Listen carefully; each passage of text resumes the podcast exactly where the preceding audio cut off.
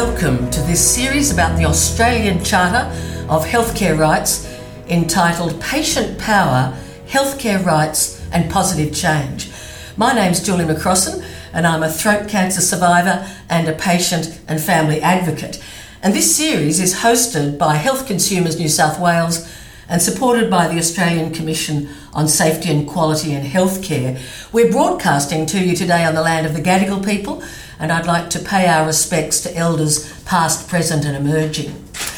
Now, in this episode, we're giving you a snapshot summary of what this charter is all about, and it's great to welcome Broni Smith. You're a, a pharmacist by background, uh, and now you work for the Australian Commission on Safety and Quality in Healthcare.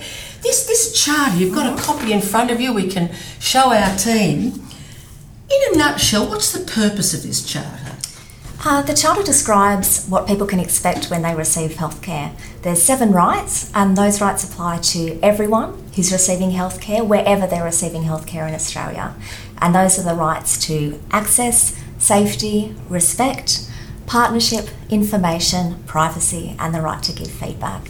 So, the purpose is really to empower patients and consumers to be actively involved in healthcare, but also to create a sense of shared understanding about healthcare rights for consumers and for healthcare providers. And this Charter of Healthcare Rights, it's connected to the accreditation for hospitals and other health services, so it's got a little bit of oomph can you explain that role in accreditation? Absolutely. So, the National Safety and Quality Health Service standards exist to protect the public from harm and also to improve the safety and quality of health services. And the standards essentially require um, health services to use a charter that's consistent with the Australian Charter of Healthcare Rights and also to provide information to patients, families, and carers about those rights. So, what this actually means in practice is that health services can either adopt the charter as is or they can develop their own as long as those seven rights remain in place.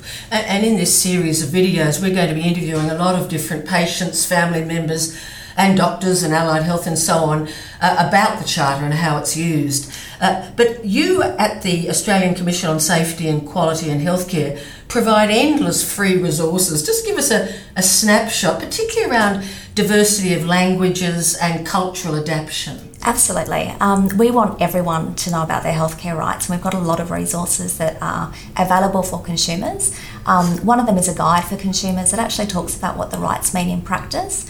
We've got, I think, 19 community language translations of the Charter, and we've also got um, versions for different communities um, those with cognitive impairment, LGBTQI plus community, um, easy English versions, as well as examples of adaptations um, that local health services have made for their First Nations populations. We'll be interviewing uh, Madison Shakespeare, First Nations uh, academic and, and health advocate, as part of this series.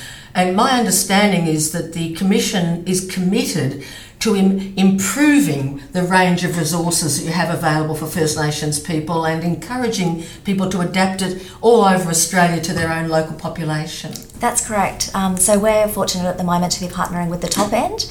Um, they're actually developing a adaptation of the charter to make it culturally safe for their First Nations people, um, as well as having six community language translations available. So we're really trying to encourage health services to understand the communities they serve mm-hmm. and to work with them to develop what's most appropriate for their needs. Well, look, just finally, uh, do you want uh, health professionals uh, following this series to pin up the posters of the Charter on walls, to hand out one A4 sheet uh, description of the Charter to patients on admission. Is that the sort of thing we're looking at? Absolutely, it is. Um, there's a lot that health services and health professionals can do to support consumers to understand their healthcare rights. And some of that, exactly as you said, is about displaying the Charter, having, having it accessible.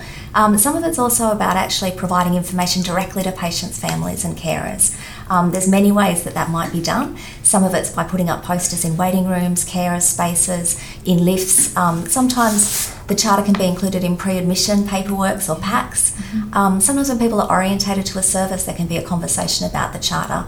It might be displayed on screens. Um, it might be displayed on tablets when people are communicating um, with their healthcare team. Lots of different ways. Uh, well, Broni, thank you uh, for explaining it, and uh, thank you uh, for joining us and taking an interest in the Australian Charter of Healthcare Rights. For more information and resources about this charter, you go to the Health Consumers New South Wales website www.hcnsw.org.au and there you can see lots of information about this series and all the people we're interviewing and links to lots of resources about healthcare rights. I'm Julie McCrossan see you for our next episode.